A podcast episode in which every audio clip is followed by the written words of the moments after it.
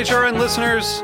As we celebrate our 15th year, we are deepening our commitment to giving voice to the next generation of food systems storytellers, and we need your help.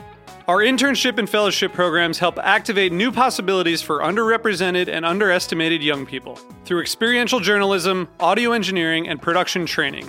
Through these unique programs, HRN helps food equity stewards build essential workforce readiness skills that expand their potential and foster economic mobility. Please consider supporting these critical programs. And with a minimum donation, you can be entered to win a dinner for two at an amazing restaurant in one of eight cities and tickets to a concert at a great venue in one of those cities. We have incredible partners across the country who have donated, as they also share our passion for helping to educate the next generation of food systems storytellers. Check out heritageradionetwork.org slash 15 to donate and enter to win today. That's heritageradionetwork.org slash 15 to donate and enter to win today. And make sure you donate before March 31st. Thank you. This episode of Meat and Three is brought to you by the Michigan Cherry Committee. Learn about the wonderfully tart Montmorency cherry at choosecherries.com.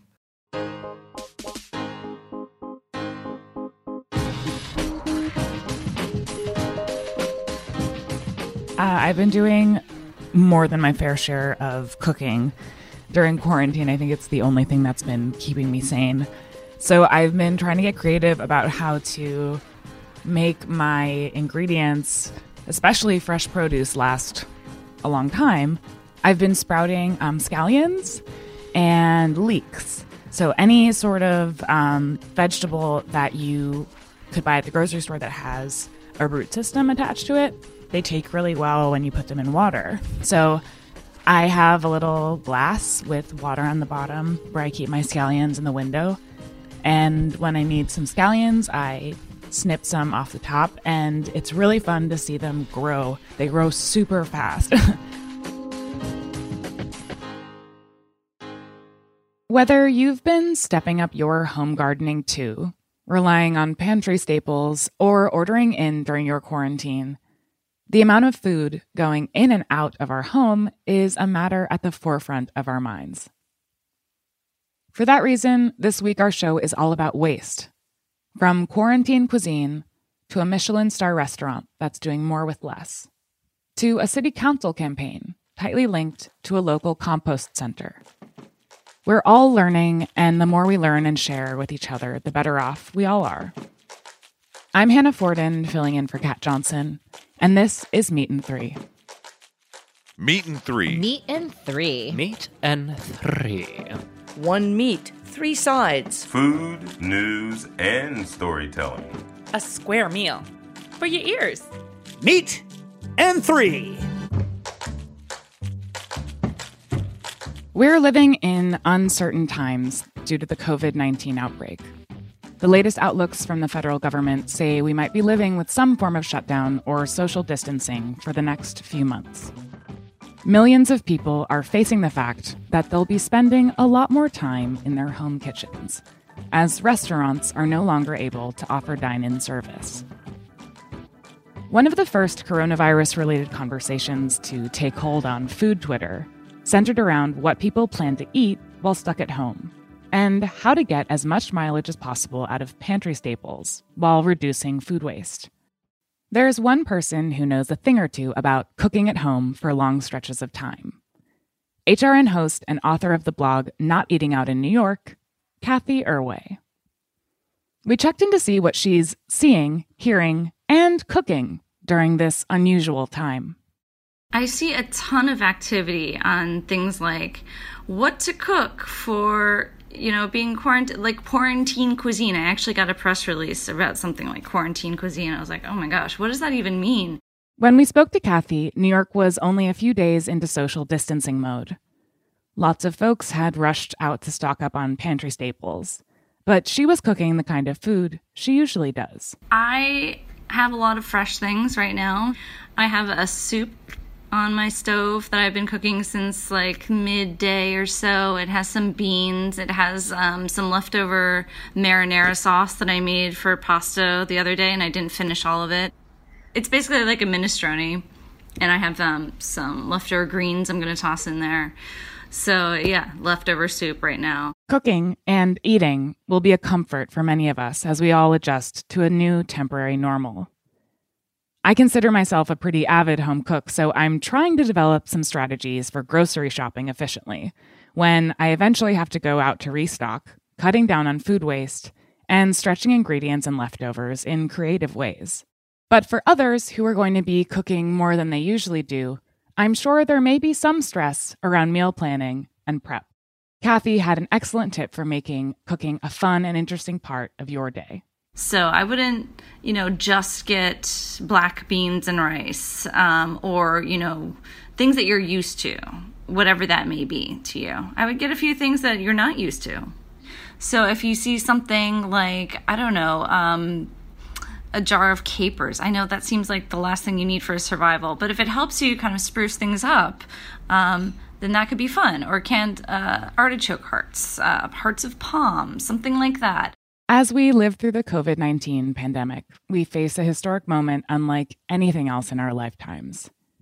It seems pretty likely that the world is going to look a lot different once this is all over. And the way we feed ourselves might change significantly. The reality is, that I think a lot of people are just sort of really getting into the weeds of everyday simple home cooking, maybe for the first time. And hopefully it's less based on fear. But, you know, of course, there are a lot of um, other conversations going on about, like, what do I need, you know, to survive? I think that you can survive on anything you like, anything you, you like and you want to cook. I mean, I saw somebody at the bodega uh, just yesterday buy a whole like 24 pack of ramen. And you know, that's great. I mean, I have no qualms with that. If that's what excites you, what floats your boat, um, it's great. So yeah, stock up on the things you love and, um, and don't worry about, you know, what's the most quarantine cuisine appropriate dish to make. Cathy's blog, Not Eating Out in New York, is a truly excellent resource for anyone who needs tips and ideas for cooking at home. Head to noteatingoutinny.com to browse her recipe archive. It goes back to 2006. In our next story, Dylan Hoyer speaks with City Council candidate Sandy Nurse. She shares her journey from creating a local compost center to her choice to run in a Brooklyn special election. Sandy Nurse has been a community organizer in Bushwick, Brooklyn for nearly a decade. As an activist, she has advocated for local change on a number of fronts, but her decision to launch a political campaign didn't come naturally. It certainly wasn't in my vision for myself. I've never wanted to be a politician. I've spent most of my time here in New York raging out against politicians. As is true for people across the country, the past four years have changed Sandy's perspective on who belongs in office. The violence that's being enacted on immigrant communities and uh, communities of color really is is creating a, a, need for more folks who are from outside uh, electoral politics, who are who are more movement based, to step into that space. Sandy initially declared herself a candidate for state assembly. Things changed when City Council member Rafael Espinal announced he would be leaving his position before the official term was up. She switched races and pursued the chance to represent New York City's 37th district. It encompasses Bushwick, Cypress Hills, Brownsville, and East New York. Her life is deeply embedded in this district, which she considers her first real home. I came here in 2009 really to put some roots down for the first time in my life to try and start to build some chosen family and community. And what I found here was a, a very inviting, very warm, open community that was just full of joy and full of also all, uh, tons of really cool projects. Growing up, Sandy moved frequently because her parents were in the Navy. When she arrived in Bushwick 11 years ago, she didn't start planning projects right away. She took time to get to know the community. I think my experience moving around a lot always created in me a sense of, you know, look before you move, then just kind of taking a moment to listen and observe. It took me probably like a couple years before I felt comfortable, you know, moving something of my own or moving some of my own ideas and largely was trying to support what was already going on here. In 2012, Sandy invested her time and energy in creating a local organization that is still going strong today. BK Rot is a fossil fuel free waste hauling and composting service. Food scraps and other types of waste are picked up and delivered by bikers. She came up with the idea while working as a food delivery worker. I was kind of in between careers and was really excited and profoundly inspired by just how many goods and services are delivered through the bike economy, how many people it can employ, both in the informal and formal market. And I wanted to think about how to enhance that. Sandy found the opportunities she was looking for in organic waste. Starting a compost center proved to be surprisingly effective at meeting various community needs.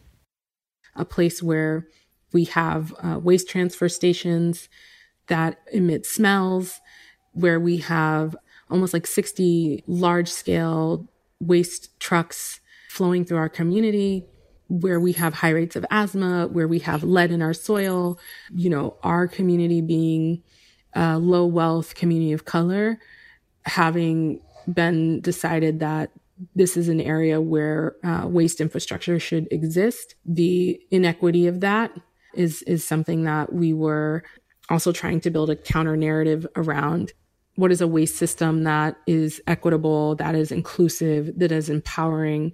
From its inception, BK Rot was about more than encouraging people to compost their waste. It's about building a more sustainable economy. That means addressing environmental racism, creating local job opportunities, and paying workers a living wage.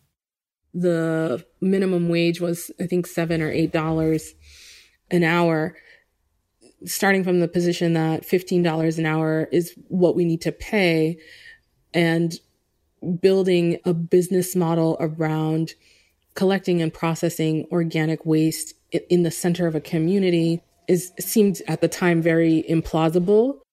Sandy had more than a few barriers to overcome, the biggest being the cost of land. She ultimately put down roots on public land and became a nonprofit. But the high cost of every square foot presented itself as an obstacle time and time again in Sandy's work to create gathering spaces for community members and activists. The issues she's faced as an organizer are now resurfacing in her campaign, which prioritizes affordable housing. Working to fight against that cost and against the speculative forces and predatory development that's creating this situation that is really um, really prohibiting a lot of forward thinking work to happen.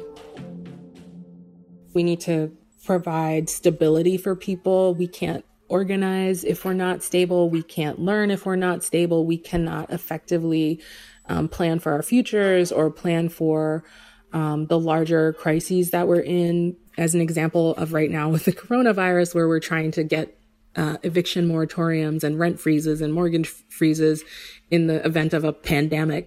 If elected, Sandy promises to sustain her focus on the intersection of development and environmental justice. You know, housing, hyperlocal economic development will be the, the forefront of what I do, but hyper economic, uh, hyperlocal economic development to me is an opportunity to look at a, a new sustainable economy, reskilling people, um, offering workforce development in new types of industries that are, are beneficial and not extractive. So th- it's all kind of interwoven. She also hopes to continue the conversation about waste treatment that helped propel her to where she is today.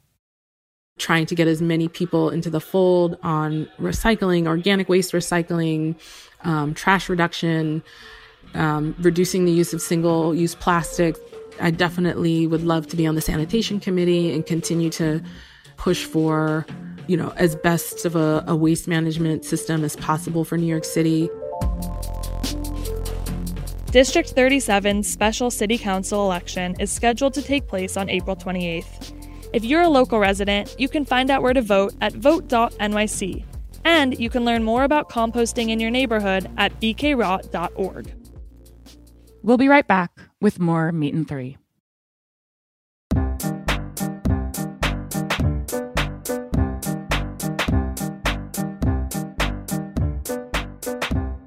This episode of Meat and Three is brought to you by the Michigan Cherry Committee. A cherry isn't just a cherry. When it comes to tart cherries, the wonderfully US grown Montmorency tart cherry variety is the cherry with more. They're available year round, dried, frozen, canned, juice, and concentrate. U.S. Montmorency tart cherries are also one of America's superfruit, which means they're good for you. Tart cherries contain many antioxidants and beneficial phytonutrients, including anthocyanins, the pigments that give tart cherries their bright red color. And don't forget about flavor. U.S. Montmorency's unique sour sweet profile make them an excellent addition to yogurt, oatmeal, salads, trail mix, and of course, a classic cherry pie. Learn more about the wonderfully U.S. grown Montmorency tart cherry at choosecherries.com. Welcome back to Meat and Three. This week, we're taking a close look at food waste, an especially pressing topic as people across the world are stocking up on groceries in the hopes they'll last through weeks, maybe months of quarantine. While restaurants in most major cities have temporarily shuttered, these businesses are constantly looking at waste. In fact, many of them have had to be very creative in how to utilize walk ins full of food within a few days as social distancing went into effect. On episode 126 of Feast Your Ears, which was recorded in 2018, host Harry Rosenblum addresses this with chef Ryan Ratino from the Michelin starred restaurant Bresca in Washington, D.C. Tell me about Zero Foodprint and tell me about how you got involved with it. So, I mean, personally like got involved with it just doing some research. Like when we first opened i was very into the no plat like we don't do plastic tasting spoons. We don't do plastic straws before. That was like a cool thing right? But we're actually in the process of trying to source like club soda and stuff that doesn't come with the plastic on right. top but like we make sure we cut all of those things up into pieces so that way it can never end up like around an animal or yeah. something like that and that's been a focus since the beginning we bought metal tasting spoons we have a bus tub every night that we keep pre-rinse in they all go in there's like 800 of them. Maybe right. they all go in there. We're definitely tasting, but yeah. they all go in there. They get washed at the end of the night. Come back the next day. They're we're ready to go with them all over again. But like rather than throwing 2,000 pieces of plastic in the trash yeah. every week, right? But yeah, and then from there we were like, how can we keep elaborating on this? And then the animals, like we started we're like, hey, we have a lot of animals that like we use a lot of bones for stock. What comes out on stock, you have a lot of fat on top. Like um, if you can render the fat off prior to stocking, and then you have nice fat to cook with, right? And then what does that do? That then decreases our oil usage, which then ultimately saves us money. Yeah. So like food cost is big, right? So we save food costs, we serve better product by cooking animals in their own animal fat, and we lower our impact on like the process of like making oils and harvesting oil and yeah. or, um, like olives and all that. So as we started to refine that and what we were doing, I started like researching a little bit about like who else is like really like doing this. Like, the, and then I st- I came across zero carbon foodprint yep. in like um, not too much on the East Coast, right? Mostly yeah. on the West Coast in Scandinavia, like, and it's like big.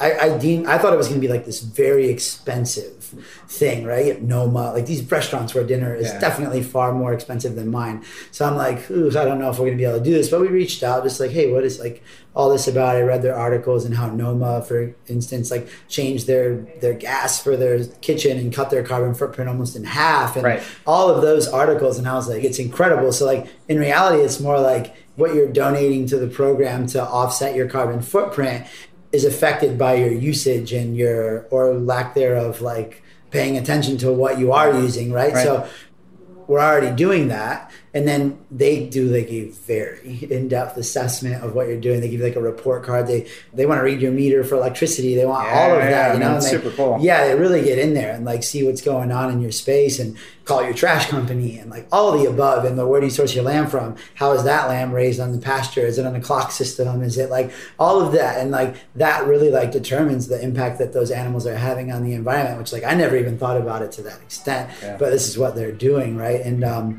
so for us, they got our assessment back, and it was actually like it was decent, right? Like uh, it was actually just like a tenth under the average of a home cooked meal. Ryan has lots of ideas for how each of us can waste less. To hear the rest of the conversation, be sure to check out episode 126 of Feast Your Ears.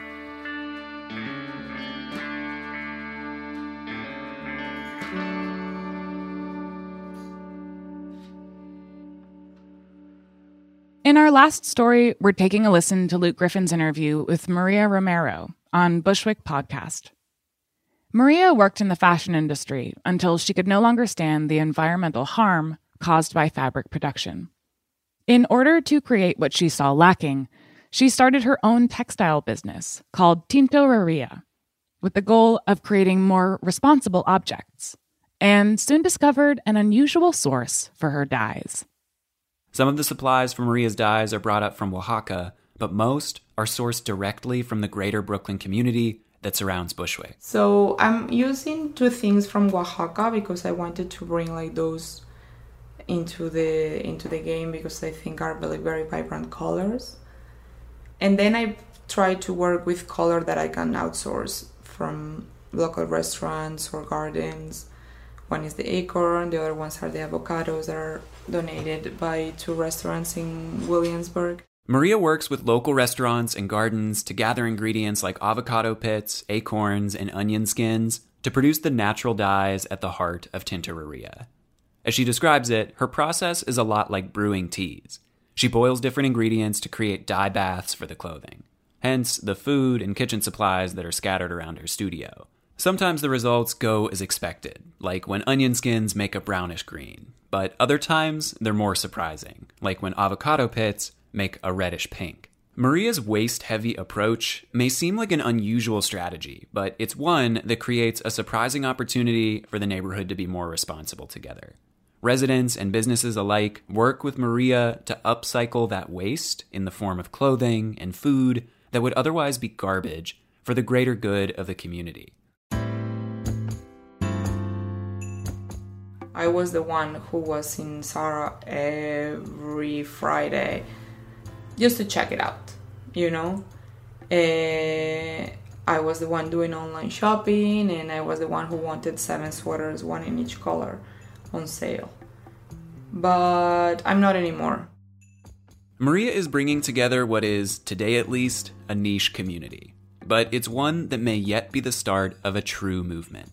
The words that hang in Maria's studio, we create a better future by embracing our past, neatly capture the ethos of where she's heading with both Maria Romero Textiles and Tintoreria.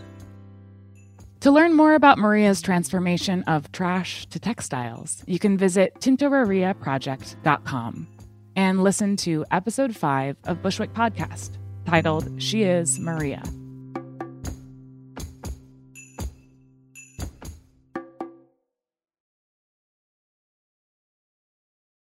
Special thanks this week to the whole team for putting this episode together from our makeshift home studios. HRN is now in its second week of remote operations, and we are committed to continuing to tell stories from every corner of our food system throughout the coronavirus crisis. Thank you so much for listening. Stay safe, sane, and healthy. HRN has put together a page where we have even more information on how the pandemic is impacting our food system. We've got resources available to folks in the food industry, and we also have a roundup of all of our COVID 19 coverage. Go to heritageradionetwork.org slash COVID 19. Meat 3 is produced by Kat Johnson, Matt Patterson, Katie Mosman Wadler, Dylan Hoyer, and me, Hannah Forden. Our audio engineer is Matt Patterson. Our theme song was composed by Breakmaster Cylinder. And this program is supported in part by public funds from the New York City Department of Cultural Affairs, in partnership with the City Council. Meat and Three is powered by Simplecast. Meat and Three is a production of Heritage Radio Network, the world's pioneer food radio station. Learn more at heritageradionetwork.org and follow us at heritage underscore radio. And please stay in touch. Whether you have a story you'd like to share, or if you just like to say hey, write us at ideas at meat3.nyc. That's all spelled out.